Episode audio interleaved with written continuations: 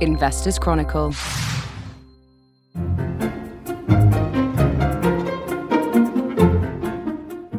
Hello, one and all, and welcome to the IC Companies and Markets podcast.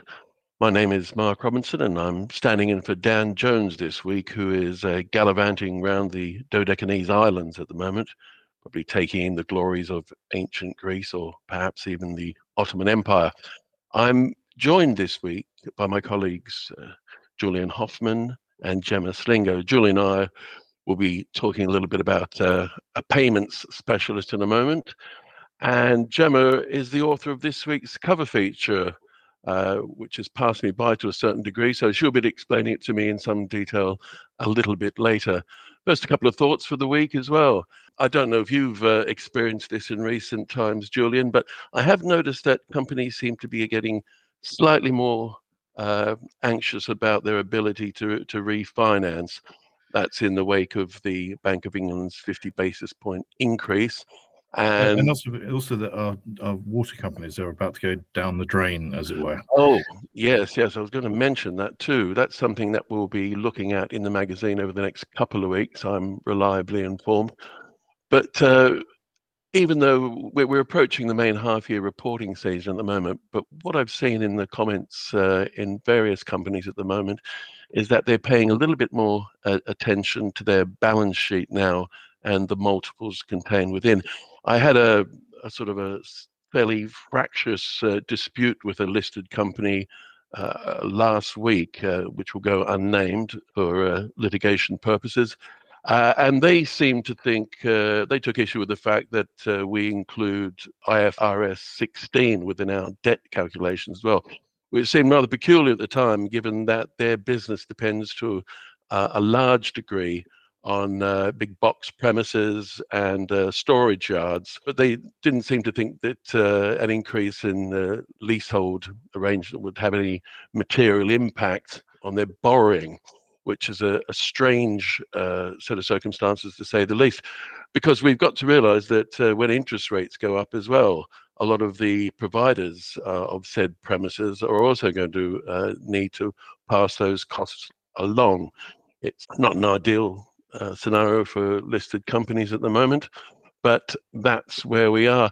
Uh, Julian, you've been around the traps long enough to realize what's happening in the debt markets, but are there any parallels with the, the type of uh, the type of sort of problems that we had in 2007 2008 i know there was obviously a, a specific uh, real estate uh, uh, element to all that and the problems in the derivative markets but do you think we're going to see uh, a significant rise in debt delinquencies this time around? I think it's probably on the cards I mean, a lot of companies have seen their debt payments go up by 20% in a quarter which is I mean, if you're you're sitting on 14 billion pounds worth of debt, as uh, Thames Water is, uh, that is that is a very significant increase in your, yeah. your operating costs. Um, I don't think the problem last time really was was about the mispricing of risk. Um, I don't think that's an issue now. It's more it's it's about the the pricing of assets in the interim, which are going to cause the problems.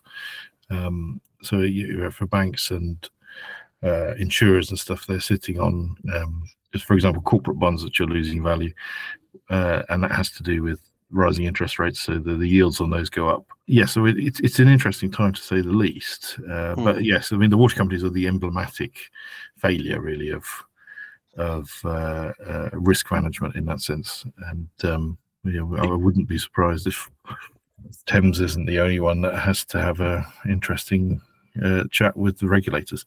Yeah, I think we've highlighted this in the past, but it's well, it's public knowledge anyway. The level of uh, leverage that has been taken on uh, since those series of privatizations as well.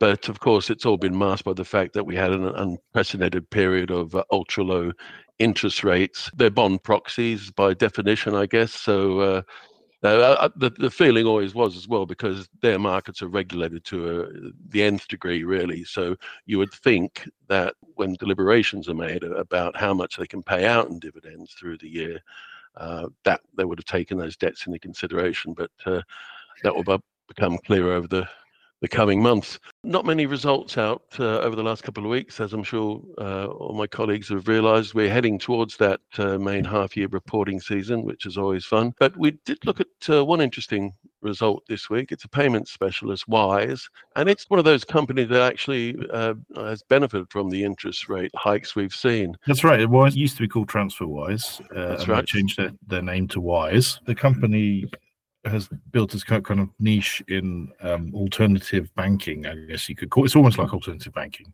Yeah, except they don't lend money, and they basically specialize in uh, giving tourists and possibly um, this kind of expats who work abroad the option of transferring money in local currency at rare, very very low rates. So that's their defining business model. Um, they've done quite well. They listed, I think, three years ago now. Yeah and um, so this yeah the, the results are starting to show sort of mature comparators. So that's partly as well why we we looked at them uh, in more depth this time or uh, when arthur wrote the story.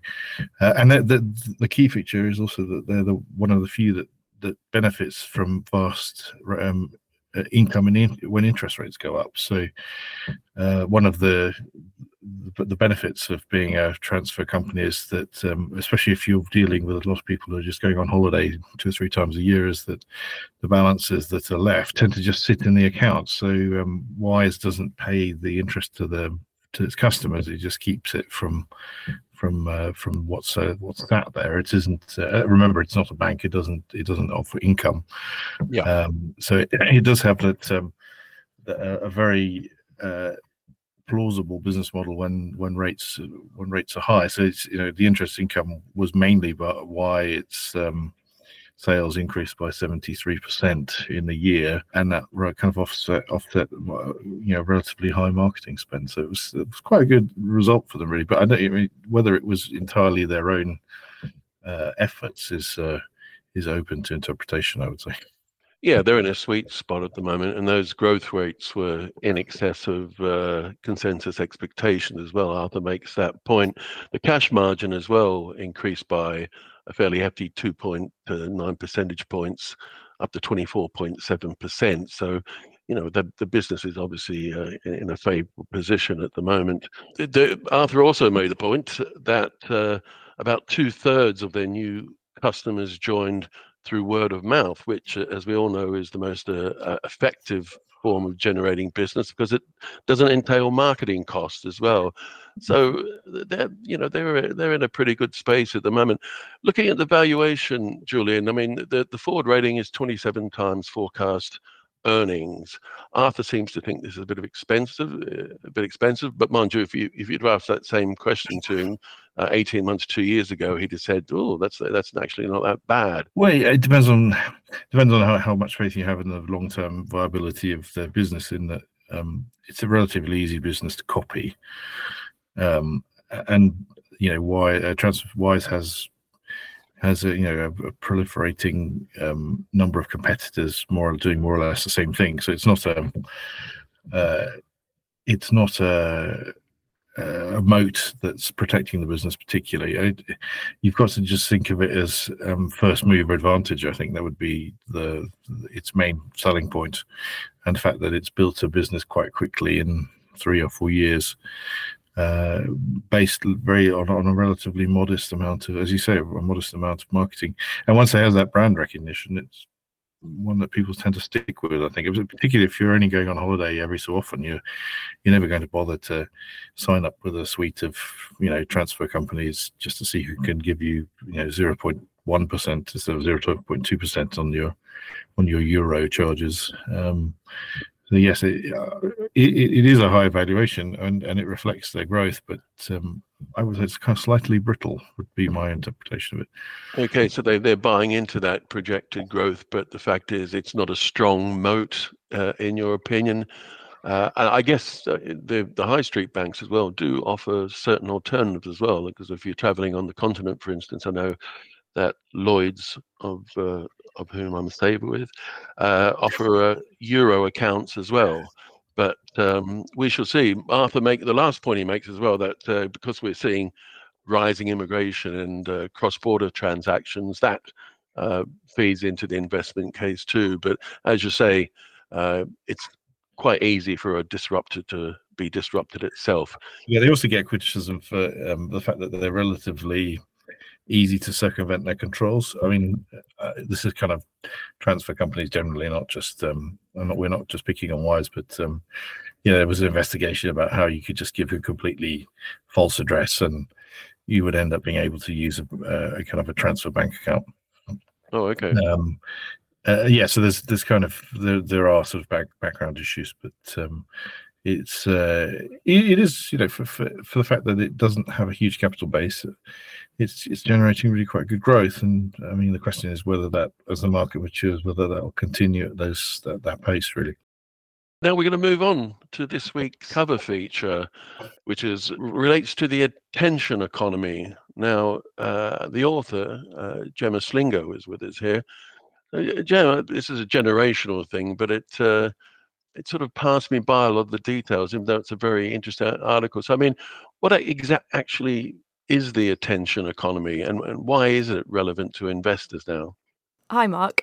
It basically refers to the idea that attention is a valuable resource, basically, that can be fought over by companies. Um, and as you say, it is a relatively new phenomenon. So, in my cover feature, I mention a book by a former Google engineer, I think he is, which makes the argument that for most of human history, we've only had access to quite limited amounts of information. So, that might be through books or newspapers or, or word of mouth. But the arrival of digital computing, and particularly the iPhone, means that we're now constantly surrounded by this information, and human attention has actually become the scarce and valuable thing, and the thing that basically companies want to get get a piece of. So the article looks at how different companies are competing for our attention, how they seem to be getting on, and in a way what that tells us about our own collective state of mind. Oh, clearly I haven't been paying attention in this regard as well. so it's a it's it's another intangible that uh, uh, companies uh, are, are, looking to exploit. Why is it getting harder for companies to uh, monetize the human attention? If you think about the companies that are interested in it, it might be big tech companies, publishing companies, TV companies, and one of the main ways they make money is through advertising. And obviously, I'm sure we've discussed on the podcast before, that's been really struggling over the last few months. So you've had loads of updates from companies like ITV or Reach, S4 Capital, different advertising agencies basically warning that the market is getting pretty tough and clients are reining in their advertising spend. So that's one thing I discuss in the piece sort of people because of the market conditions it's much harder to make make money from the the customers. I guess that that's a familiar refrain, even given conventional advertising channels too. We, we've seen that in the past. There's a, a contra theory that runs that companies have become, in some cases, a little bit more willing uh, to spend on marketing during economic downturns in order to uh, sustain or increase their their market share. But that's a, a separate story altogether. Now, uh, bearing this in mind, are, are you seeing any signs of improvement in the advertising market at the moment? I think it depends where you look. So, I think the more traditional media and entertainment companies are where you see the real struggles, but even the big tech companies like Google and Meta um, have seen a decline in advertising revenue, but that was mainly last year. And we have seen a bit of a bounce back in growth, and you can see it reflected in in the share price, as as Arthur discussed in his recent cover feature about Meta. But I think what's also interesting is the way that companies are able to advertise and try and grab our attention seems to have fundamentally changed since I don't know over the last 2 years really if not a shorter period of time. So in the piece I talk about how everyone, and particularly young people, seems to be hooked on this short form video, which are basically video clips are about a minute or less, um, and seems to be linked to this idea that our attention spans are actually getting shorter. Um, but that sort of footage is actually really hard to monetize because it's so short. It's hard to actually get an advert in there. So I talk a little bit about how the way that big tech has affected our minds is actually sort of shot themselves in the foot a little bit because it then becomes a lot harder to to monetize the sort of content they're trying to trying to flog. Yeah, I mean, it, it, it is interesting that the, the future of uh, advertising being linked in with the kind of mass psychosis uh, in the in the general population. That might be a rather crude way of putting it. I mean, one of the one of the advantages of um, of digital advertising, one that's often expressed, is the fact that it's uh, it's much, that much easier to tailor tailor it to uh, individual needs as well. But uh, that doesn't say much about uh, a collective response. So, if I was an investor as well, um, what's are there ways to access uh, that kind of economy, you know, beyond looking at big tech, the, the Metas and Netflix of this world? In the piece, I do try and trace the supply chain back a little bit because I think we often become really obsessed with the tech disruptors and the big names and thinking of what way their share prices are going to go. But actually, if you trace it back a little bit, you come to a lesser known subsect of companies. Maybe they might be manufacturers or distributors who sort of feed off the same content creation, but they're less well known, probably a bit smaller, and maybe a little bit more reliable. I don't want to give away too much of, of what's in the piece, but I try and identify two or three um, which investors might be interested in. But again, it's not a fail safe strategy, is the conclusion I came to, because I think people thought for a while coming out of the pandemic that content creation was not really cyclical. Everyone wanted to be an influencer or everyone was filming things and that that was a sort of fail safe strategy. But I think the last few months has definitely burst the bubble in, in that way. If you're going to go down this road as well, you're looking at growth strategies really as well, because that whole quarter of the market is evolving, as you say, far too rapidly for me. Julian, do you have any um, thoughts on this? It's it's an area which is, uh, as I said before, has rather passed me by, unfortunately, like so much else in life. I think I can join you in that school. I'm not sure that. Uh, um, I mean, it's it's there in, in almost everything we do online, but um, I, I, don't really understand the appeal or the economics of it, to be honest. But um, yes, I'm, I'm sure that Jenna, Jemma has done an excellent job of uh, explaining it in her piece. Well, no doubt about it. So uh, we'll, we'll, obviously uh, leave that with Jemma and Arthur and, and the youth of today, uh, the old brave new world. I think um, probably that's about it for this week as well. It's a sort of slightly short edition, unfortunately, but uh, not a big great deal has been happening on the announcements front, but uh, that's going to change very shortly. So I'd just like to thank uh, both Jemma and Julian for their contributions this week. And uh, hopefully by the next time that you listen to us, the lessons of the attention economy uh, will have sunk in. Until then, goodbye. ACAST powers the world's best podcasts. Here's a show that we recommend. This is Roundabout Season 2, and we're back to share more stories from the road and the memories made along the way.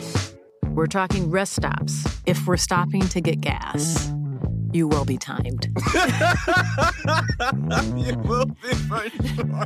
Misguided plans. I grew up in the city, so I have like, you know, a healthy fear of real extreme darkness. this was like wilderness a lot of laughs. Y'all weird, but you, yeah, you, you were different. Like you were real different, bro. I can't really put my finger on it. And so much more. Just goes to show that unexpected yeah. things sometimes are the best when it comes to a road trip.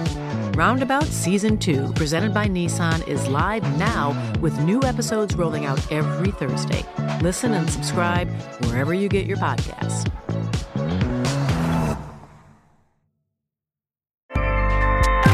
ACAST helps creators launch, grow, and monetize their podcasts everywhere. ACAST.com.